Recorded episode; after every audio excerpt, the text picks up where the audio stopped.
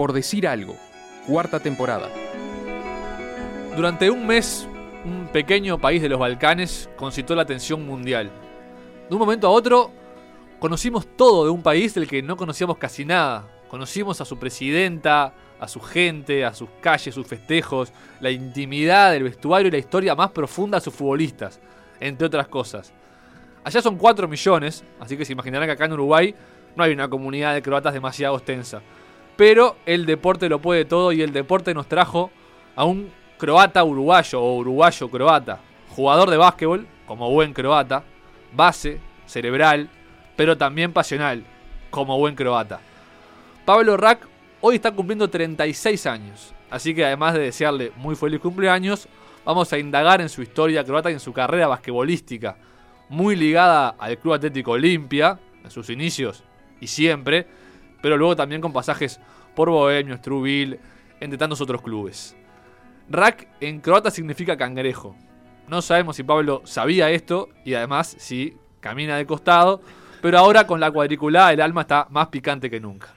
Pablo Rack, bienvenido a por decir algo, un placer que estés acá. Bueno, muchas gracias, gracias por la invitación y bueno, tremenda presentación. El cangrejo Rack, ¿eh? ¿Sabías que Rack significaba cangrejo? Sí, sí, sí, sí sabía. sí. ¿Sabés croata?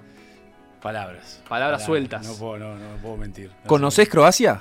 No, ¿sabes que no? No. No, Ay, no. ay, ay, qué lindo para ir a la playa ahora, Sí, ya, sí, mañana. Un pasaje y te vas a Croacia. Mi hermana estuvo, mi cuñada también y bueno, todo, todo de cuentos y de fotos y de historias, pero está pendiente.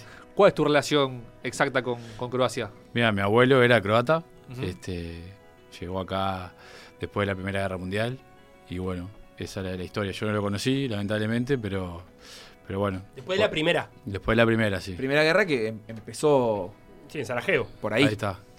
Este, bueno, época difícil para esa zona. Claro, aparte Se era vino. todavía Croacia era independiente después de la primera que se arma el reino de los yugoslavos y demás, Ahí todos está. juntos. Sí, sí. Este, la, la- la- la situación este, no, no era buena y bueno, entre tantos otros decidieron este, venirse para acá en aquellas travesías de barco este, y bueno, este, ta- así arrancó la historia. ¿Y tus, tus ídolos basquetbolísticos, capaz que en sus inicios eran croatas? Porque hay una escuela ahí Sí, de basquetbol sí, sí. más No, que interesante. eh, más que nada Petrovic, ¿no? Ujú. Petrovic siempre le- me encantó cómo juega, aparte por, por sus características pasionales también, por, Sí. su, por su personalidad. Y bueno, lo llevó a jugar este en la NBA. Justo ustedes hoy tuitearon otro croata que es célebre. Lo, contaba Babic. ayer la historia de Babic. Sí, sí, sí. Este, y bueno, le sacó el récord a Petrovic también, porque Petrovic hizo 112 y él hizo 114. 144 hizo. 144, es verdad. Tremendo. Lamentablemente le, le- le sacó el, el récord. Pero bueno, sí, sí, más que nada a nivel croata, sí, bueno, Kukoc también. Ujú. Digo, la verdad que sí, siempre lo seguí. Este, cuando era muy chico, pero en Barcelona ese equipo era, era fantástico también. Y bueno, este, hizo historia. Y bueno, a través de, de videos y bueno, un poco lo que iba investigando, conocía la historia. hay- hay- perdón, Facundo. ¿Hay alguna de las costumbres croatas que se replican acá en Uruguay? ¿Hay una comunidad croata? Ahí sí hay este hay un hogar croata que, que bueno, este siempre está como tratando de integrar a, a los croatas, este los invita, siempre recibimos invitaciones y bueno, ellos tratan de, de hacer comidas típicas y bueno, juntar a la gente. Este, bueno, es un poco la relación que tengo y con el cónsul de acá también. Este, parece que no, pero no, no somos tan pocos. Yo quiero decir que si nos están escuchando, eh, recibo la invitación con gusto a probar comida típica croata. Yo conozco. Obvio, y a ver básquetbol, ¿sabes cómo? Pa- Para ver las eliminatorias, ponele. Yo, eh, para sumar, de- Pablo Rack creo que es el tercer croata que conozco acá en Uruguay. Está el, el- el pianista del Gucci, eh, que es el hijo del croata. Desde Amurga. Sí. El ¿Viste? pianista del Gucci. Lo conocemos todos. La Claro, buenísimo. Y, y, por ejemplo, Juegos Olímpicos, eh, selección croata de básquetbol, no le fue mal en, en los Juegos Olímpicos pasados. No. Eh, ¿Seguías ese tipo de Sí, partidos? sí. ¿Seguís también, digamos, le- la realidad de, de Croacia, una aproximación incluso a la de- política? ¿Tenés idea quién es quién? Sigo a través de las redes, sigo este, páginas que hablan, que hacen historia en español, ¿no? Porque si no es Claro, imposible. difícil. Pero digo, sí, trato, trato de estar enterado. El deporte sí lo sigo todo. O sea, en los Juegos Olímpicos o lo que sea. En Este, Croacia, hincha de. No, ¿sabes qué? No, del Dinamo Zagreb porque es el más conocido, pero no, no. Traté de buscar uno que tuviera amarillo y negro, pero no encontré. Entonces, Ya develando otras otras afiliaciones, ¿no? vez justo Dinamo Zagreb es de los otros colores. así Claro, que está- que son los colores de Croacia. Tampoco, si pierde, tampoco es tan, tanto, tanto problema. Y entonces, ¿tu carrera escolística empieza en Olimpia? Sí, sí, sí. sí. ¿Desde qué edad? Mirá, a los nueve, este, Mario Enrich, que es todavía el, el entrenador de ahí de formativas, este, me vio en el club y me invitó a, a participar en las prácticas. Hijo. Mario Hijo, sí, sí. Sí, lamentablemente el papá falleció. sí, sí, una gloria del club. Este, y él me invitó a participar y bueno, fui, me encantó, la verdad. Yo jugaba al fútbol y bueno, estuve un par de años ahí que, que compartí las dos cosas, pero me decidí por jugar al básquet porque se dio que hicimos un grupo de amigos también y bueno, este, se fue dando la cosa y me decidí por el básquetbol.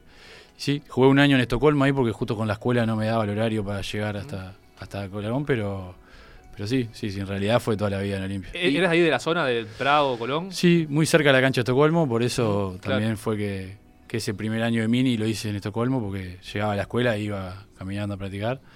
Pero después enseguida ya volví, ya volví para Olimpia y ahí hasta primera y después varios años. Es un cuadro muy formador, Olimpia, de, de jugadores, grande en su estructura. Eso, comparado con Estocolmo, es un cuadro más chico, más de barrio. Eh, ¿Sentías la diferencia de, de un cuadro así tan, tan pesado como Olimpia, que estabas en un cuadro que realmente trabajaba para formar juveniles? y Sí, para sí, es un cambio Ganar, tal vez, en juveniles. en infraestructura. digo, Si vienes a esa edad, como que digo, es más chiveo que otra cosa, Sí. no, no notas tanto. Pero sí, sí, extrañé este, el grupo que se había armado, extrañé el club, entonces enseguida que tuve la chance, al otro año volví y bueno, de ahí, como te decía, seguí derecho. Hacer referencia a un grupo de amigos, eh, ¿llegaron ellos a, a primera? O sea, eran un grupo que, que después siguieron eh, carrera basquetbolística. Mirá, de, de todos, digo, el que tuvo más notoriedad fue Mauro Tornaría, que fue con el que compartí toda la vida del básquetbol. Y bueno, los demás se fueron yendo a otros clubes, este, buscando su camino, pero en Olimpia Porque aquella generación exitosa de, de- de Olimpia con, con Omar Galeano, con Andrés San Miguel, eh, bueno, contigo, con Mauro, eh, algunos tenían diferencia ahí un poco de, de edad. Sí, Omar, Omar es de Salto y llegó juveniles. Este, Claro. Después sí, se acopló enseguida, es uno más de, de mis amigos. Este, soy padrino del hijo, así que Claro. sí, se formó una Se gran amistad. Y sí, Andrés San Miguel también es de mi generación, pero él se integró también más tarde al club.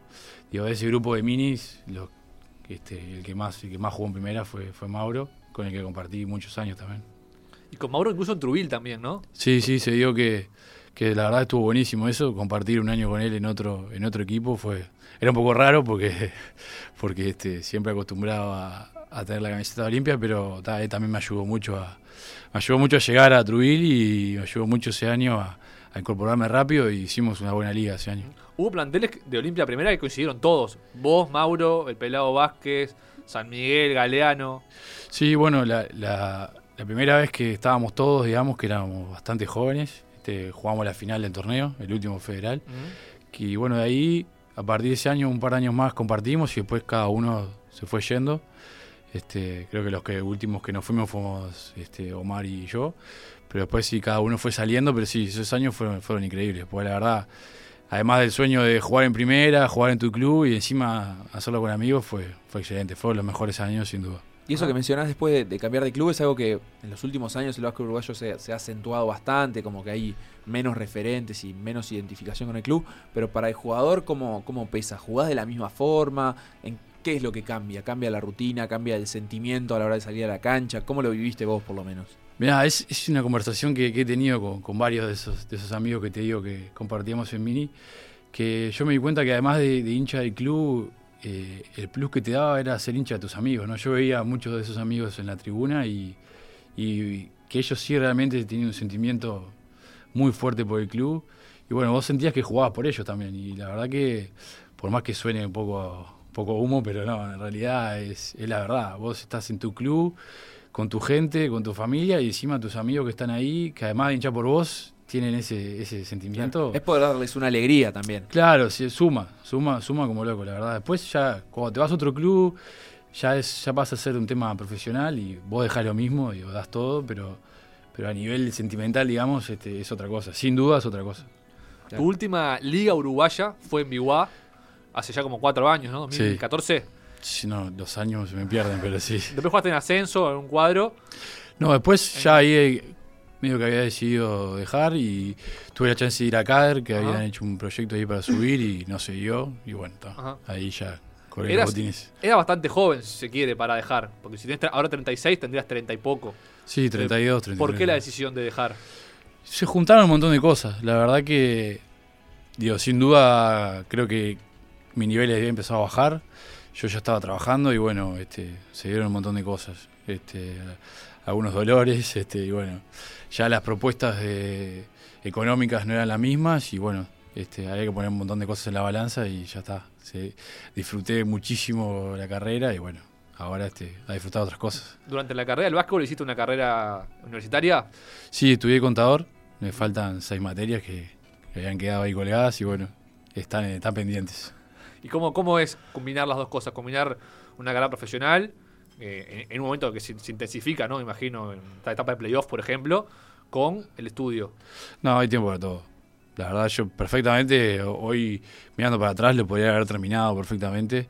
Este, uno cuando está jugando ahí como que pone un poco más de excusas en tema de cansancio y todo, pero no, no, no, realmente comparado con otras situaciones de gente que, que labura de verdad, digamos, que, que, que cumple horarios o a veces tiene dos o tres laburos, la- la- o sea, tener una carrera deportiva y estudiar son perfectamente compatibles. Si bien en Uruguay realmente este, no ayuda nada a las universidades con, los- con los deportistas, porque al contrario, creo que le ponen más palos en la rueda que lo que ayudan. Este, te puedes hacer el tiempo y bueno, capaz que no, no hacerlo en todo de corrido, pero sí ir, cumpliendo con materias y terminar. La verdad que es una de las cosas que quedó pendiente. Hoy en día, ¿en, en qué plan seguís el básquetbol? ¿En plan hincha de Olimpia?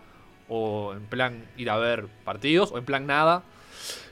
Sí, realmente he ido poco a ver, partidos, este, pero sí, sí, sigo, sigo los resultados de Olimpia, he ido a ver Olimpia, sigo muchos bohemios también, que quedé con muchos amigos ahí, y bueno, es un club que también que quiero mucho, y bueno, después sí, este, ver mucha NBA, y bueno, estoy haciendo el curso de técnico, así que trato de estar informado y, y ver qué, qué es lo que está pasando, pero, pero tampoco tan, tan adicto al básquetbol como, como antes. Estás haciendo el curso con, con un afán de, de tener una, una carrera en qué? ¿En primera, en formativas? ¿Tenés alguna aspiración particular?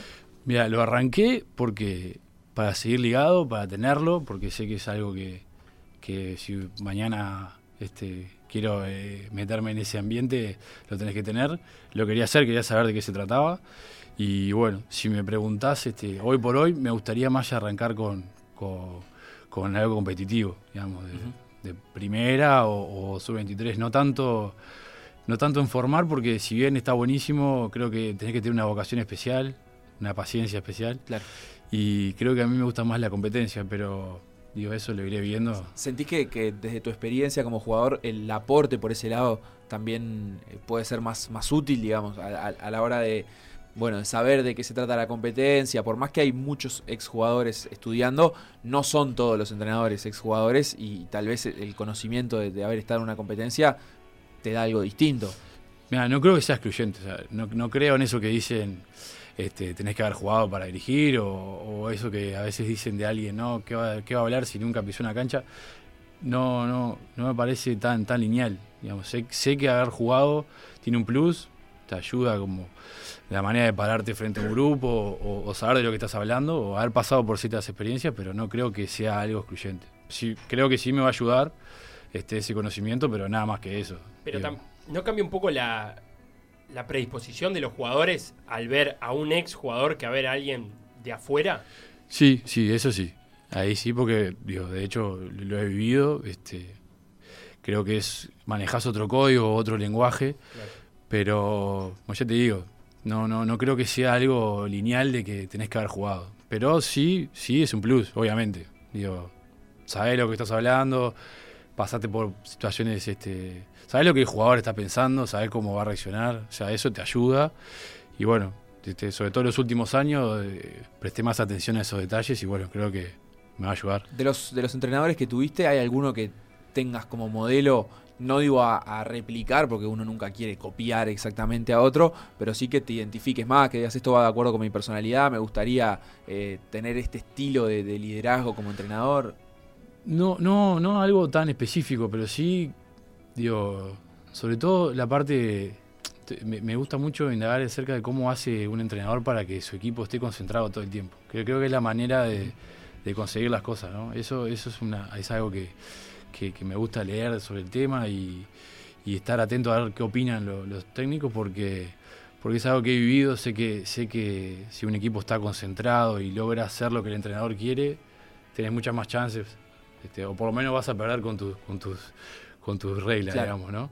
Este, pero sí, he tenido muy buenos entrenadores. Creo que a, a niveles formativas, este, Mario Henrich, como decía, y Enrique Parrela, este, me marcaron. Después, este, Lovera fue el que nos dio la oportunidad en primera y, y él nos mostró un poco qué era, ser, qué era ser profesional.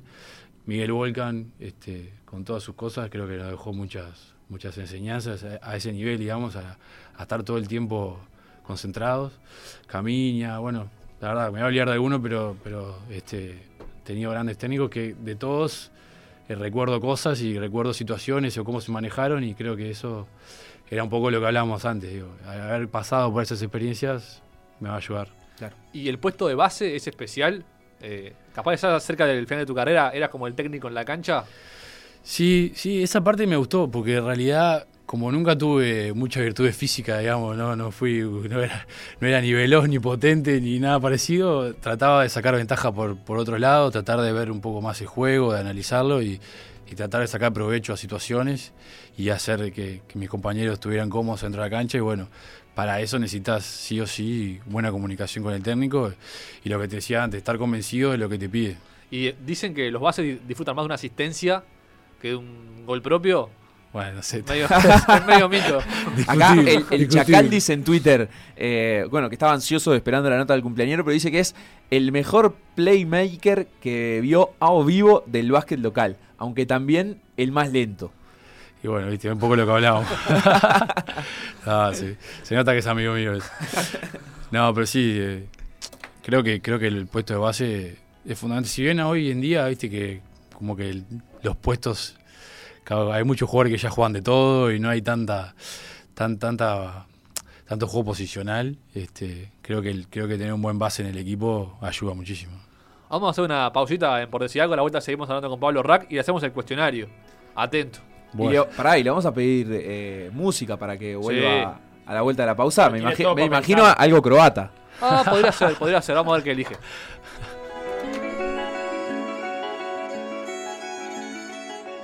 En radio somos 1170 AM y en Twitter, por decir algo web. Todos nos vemos buscando bien o mal una salida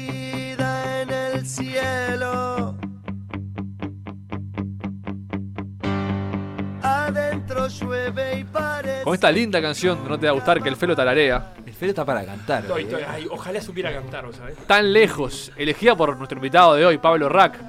Pablo, ¿querés argumentar el porqué de esta canción o de esta banda? Y bueno, la banda que, que sigo, este, me encanta ir a los conciertos. A mi señora Leticia también le encanta, a mi hermana, entonces este, me, mi hijado Jero, el hijo Omar también este, nos acompaña y bueno, lo seguimos. Cada vez que podemos lo vamos a ver y bueno, somos un poco fan de la banda. Mirá que bien. Antes de entrar en el cuestionario, te manda saludos en Twitter Daniel Vázquez. Dice que cuente que, eh, que dejó el básquet para poder ir a balizas con, la compañera, con los compañeros de laburo. Sí, Esa fue la razón por la que dejaste el básquet. bueno. Exactamente, exactamente. Bueno, es una- igual es una gran razón. eh, ir Sí, a baliza sí, como sí, sí, compañero la de laburo. Me parece es- una gran elección de vida. Es una tradición ahí, este, este, con la gente de Itaú, este, este, de hace tiempo ya, y bueno, le mando un saludo que me está escuchando por eso. Y acá también eh, me escribe Sebastián que Sí. eh, me pide que le mande un beso. Ah, Pablo. No, no, a él. O sea, A él. yo a él. Ah, Sebastián. Hay gente que escribe pidiendo que nosotros le mandemos Oh, besos. y acá se te enojó uno, Lord Pomps, que ponga sublime, traidor. Bueno, es otro Sublime. compañero de laburo, sí, Sublime, ¿viste? Ah, yo pensé que era una canción. Ahora sí, Sublime. Una Sí, banda. sí, Sublime, sí. entendí, pensé que- Santería. Claro. Podía haber sido también, podía haber sido. Bueno, ¿Cómo mucha, estás mucha gente cantar, plantea en el laburo entonces, ¿eh? Laburando ninguno, todos escuchando. Todos escuchando, sí, sí. Unos sí. fenómenos. Y eso Bueno. que se abrió el banco. Pero Pablo, arrancamos con el sin cuestionario. celular, no lo están escuchando con celular. Cinco preguntas. Dale. Si yo sé que haces más puntos de todo el mes de julio, te regalamos una cena para dos personas ¿Dónde? en San Pedro. Gourmet, un gran restaurante de Punta Carreta, calle Escocería. Perfecto. Para ir con tu mujer. por La carrera Posito. Qué miedo. Que debe, estar, debe estar difícil. El, Es, muy, es muy random. Más o menos, eh, más o menos. ¿Es multiplosión o tenía que haber estudiado? Algunas sí, otras no. Hay de todo. Por ejemplo, ahora vamos a escuchar al señor Miyagi, ¿lo tenés? Sí, al sí. Miyagi del PDA. Escuchá lo que tiene para preguntarte. Hola Pablito, ¿cómo te va, mi hijo querido? Acá te habla el señor Miyagi, el Miyagi del PDA.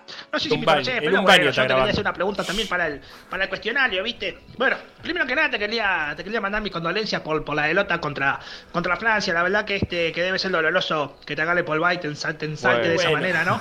Con la polonga de Sí, tener bien, Pero bueno, nada, no importa, vamos a no estirarla y vamos a la pregunta porque no nos queremos poner Ahora sí, con, con atención. detalles, ¿cierto? La pregunta es, ¿Cómo se llamaban los extranjeros, o sea, claro, los negros que habían en, en Unión Atlética, en aquel equipo al que ustedes le ganaron en cuartos de final en el año 2012? Creo que era el 2012, no me acuerdo bien, pero, pero seguramente vos te acuerdes. Los extranjeros de Unión Atlética en aquel año 2012 en cuartos de final. Bueno, espero que la sepas, te mando un beso grande y también te mando un saludo de la polonga de Mbappé. Ey. Bueno. Mamá Liva, eh, cariños y saludos a tu primo Lucky que vi que se está comiendo una pendeja divina. el primo Rakitic. La pregunta con más imprecisiones del mundo. El Miyagi del PDA que yo creo que siempre desbarranca, pero al mismo tiempo hace una buena pregunta. Sí. Los extranjeros de Unión Atlética 2012 Sí. quedamos entonces. ¿Te acordás? ¿Con, con uno solo está bien? ¿no? Y no, ahí Blackson. medio punto. Blackson. Era, era nacionalizado. Pero, es, pero bueno, pero nació en Estados Unidos. Nació en Estados Unidos. pero no el- es ninguno de los dos que estamos buscando que eran las fichas extranjeras. El otro, el otro sí. La pista que podemos darte es que no, uno, por lo menos, no era negro, como decía Miyagi. ah, Sí, mira, sí, sí, sí. había un extranjero blanco. Re- recordamos una serie muy recordada que Bohemios, el número 8, le gana a Unión Atlética el número 1, la Número regular. uno, de sí. atrás, perdían 2 a 0, ganan Soy- 3 a 2. Soy un desastre para los nombres. Se- los tengo en la, le tengo la cara del americano. ¿El orejón lo tenés? Sí, el orejón. Las orejas- Ese, ese lo tengo. ¿Y el otro? Y el otro no me acuerdo. Ayúdeme. El otro era, era blanco, o por lo menos no, no tan negro, Ah, sí, sí, que tiraba, sí, ya y sé. con, Tiraba con de nombre de personaje de película. Sí, cómo no. Muy parecido al nombre de personaje de película. Sí, sí, después jugó, eh, perdón, después jugó en otro, en Sí, otro en equipo. Acá. Sí, sí. O sea, se Bueno, tiraba va. de tres y esa, esa, por suerte esa serie no metió ni uno, pero no me acuerdo. Lo tenés clarísimo. lo tengo en la cara. Si, si lo veo en la calle lo saludo, pero no me acuerdo el nombre. De los de, de los de Bohemios te acordás, eso sí. Sí, sí. el sí, este sí. holandés o... sí, Vandermeer. ¿De dónde era? Era estadounidense, Era pero... americano, sí. pero- sí, creo que tenía familia holandesa. que o- llegó bueno. cuando ya perdían 2 a 0 la serie. Llegó, así, ¿no? llegó al cuarto partido. Claro. El- nosotros pusimos 2-1 sin americano. Este, jugó solo Brian Craig, que era nacionalizado. Sí. Y él llegó en el cuarto partido. Scott la rompió. Vandermeer es un one hit wonder. A ustedes que le gustan los, deportistas exitosos de una sola ocasión. Anduvo volando. Sí. Anduvo volando dos partidos y después nunca más se supo de él. En la Liga Uruguaya No, nunca después más. jugamos después con Defensor y eh, no anduvo mal, pero después vo- volvió a la Liga Uruguaya a Malvin y no Es anduvo- cierto. Medio no anduvo.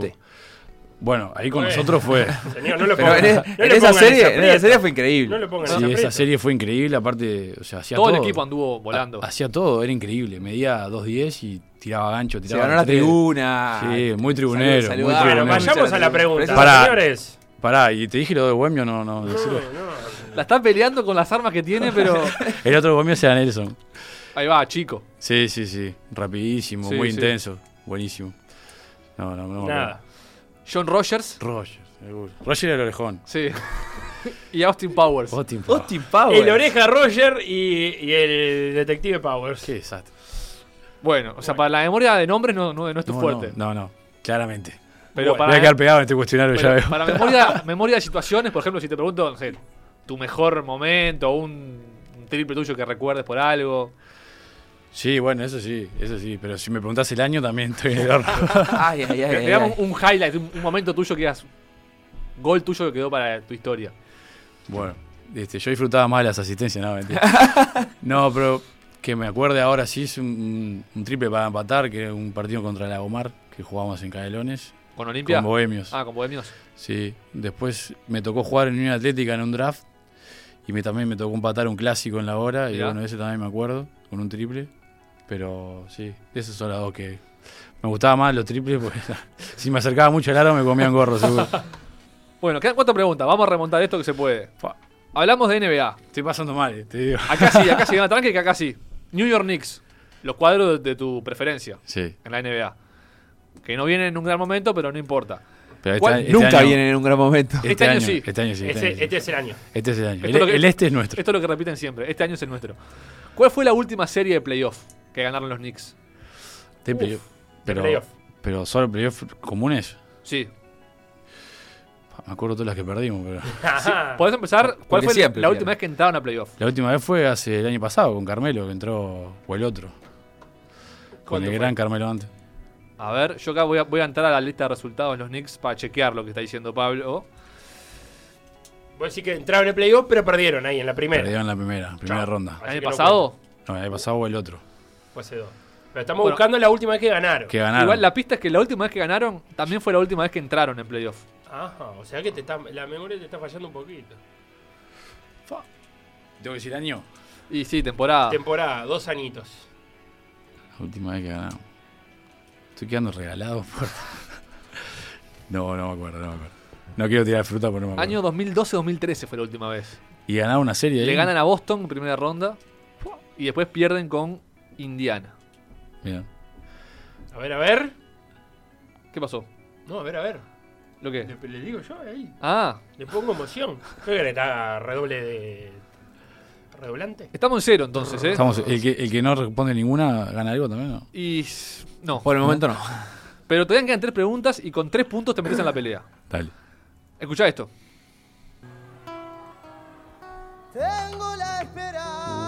¿Sí? Ay, hay un gestito ahí, sí. La trasnochada, full. Muy bien. Despedida. Año. Sueños muertos. El diente, ¿no? El diente cruzado. Diente Luzardo. Déjame escuchar un poco. Sí. Dale, Yo no dale. tengo nada y no encuentro abrigo, pero guapeo esta melodía. Sos hincha. Sí, sí. escrita con el 2015.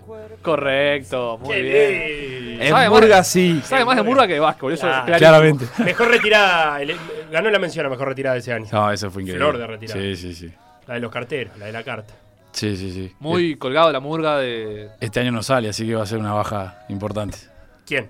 Damián. Ah, Damián. Sí, y Martín, Martín tampoco. el arreglador coral, Ah, por las dudas. Y el Momento Y el director escénico y demás. No, ¿cómo? Veo que no estás muy empapado. De- de- no tanto, No. de. No tanto. No tanto, dice. Bueno, va- vamos a seguir remontando, Pablo. Dale. Vámonos a Croacia.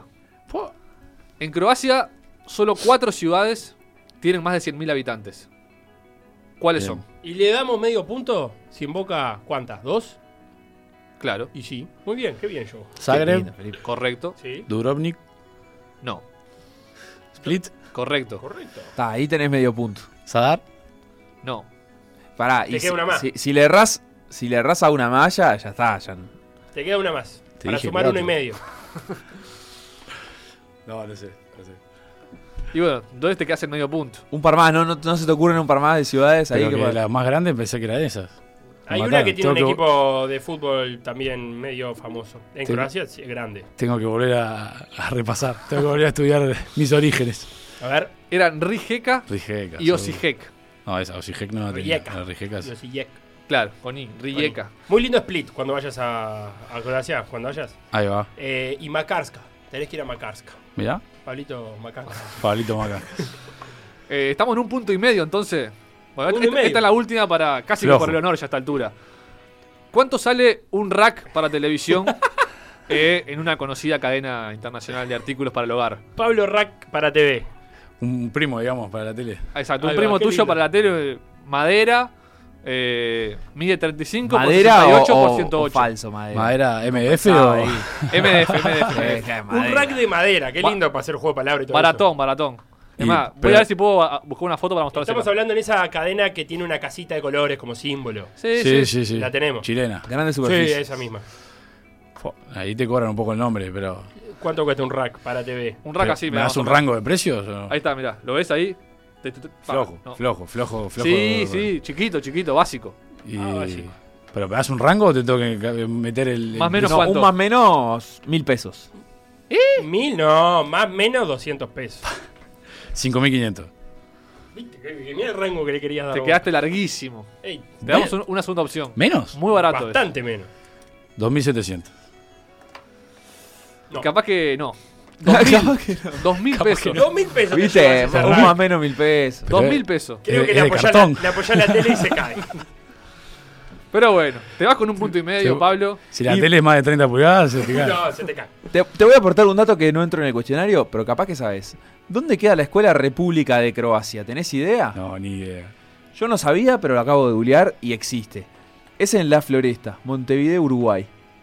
¿Dónde ¿La es la Floresta o Floresta? Avenida Millán 4429, La Floresta, Montevideo, Uruguay. Eso dice Bueno, hacemos un llamado a las autoridades. de La Escuela Croacia número 275. Que inviten a, a Pablo Rato Claro. a un acto, a algo, Claro. a darle una charla de La banderada. La Y que nos inviten a- Croacia. Y que nos inviten a nosotros a comer comida típica, por favor. ¿Jugador preferido de esta Croacia? De, de fútbol. Sí. Rakitic, seguro. ¿Sí? Más Sí, que sí. Modric. El primo. Sí, sí, porque no, me, me gusta Medio el- pecho frío, Modric. No, estás loco. No, no, Modric llevó el equipo al hombro, digamos, pero, pero Rakitic me, me encantó. Aparte, lo vi jugar este, un poco más atrás que Barça y creo que, la verdad, lo que corría, a veces estaba, a veces jugaba como de 5 ahí, eh, adelante de los... Estoy hablando de fútbol, estoy tocando oídos, pero, pero Diga, diga. solo, solo lo que veo, digamos. Y de repente aparecía este, presionando en el área rival. Me, me encantó. La verdad, el mundial que hizo me encantó. Sin duda, Modric es más espectacular y bueno, este, bien, bien llevado el balón de oro. Pero digo, a mí personalmente me gusta más, más Rakitic y, y Mandzukic también, que, que también es una especie de. Cavani, ¿viste? Está a todos lados. Claro. Este, juega de nueve, pero hace todo. Y bueno, la verdad que esos dos fueron los que más me gustaron. Y ni bien quedó afuera Uruguay, te pusiste la cuadriculada y Sí, sí, sí, sí, fuerte. te faltó salir a 18. O capaz que lo hiciste, no sé. Bueno, no, a Rivera, porque yo en Rivera salí con, la bandera. No, pero sí, sí, sin duda que primero Uruguay, pero, pero a Croacia lo sigo y la verdad que desde siempre. Se sumaron, ahora hay mucho croata nuevo, viste que fe- El nuevo croata. El nuevo croata. Al final de los últimos tres mundiales metiste dos balones de oro. y viste, ya está. ¿Qué más querés? Pablo, Eh, muchas gracias por este rato, te No, gracias mucho. a ustedes. Y bueno, eh, cualquier cosa, si Croacia llega a andar muy bien de vuelta, te llamamos. Bueno, muchas gracias, perdón por, por el papelón del, No, de- de- de- del cuestionario, pero bueno, soy, soy malo para, para los nombres y para la fecha. tu- tus Pero- contrincantes del mes de julio agradecidos porque tienen más chance de ir a comer ellos. Bueno, dale, dale, la verdad que la pasé bárbaro, muchas gracias y, Por y favor. a las órdenes. Vamos arriba.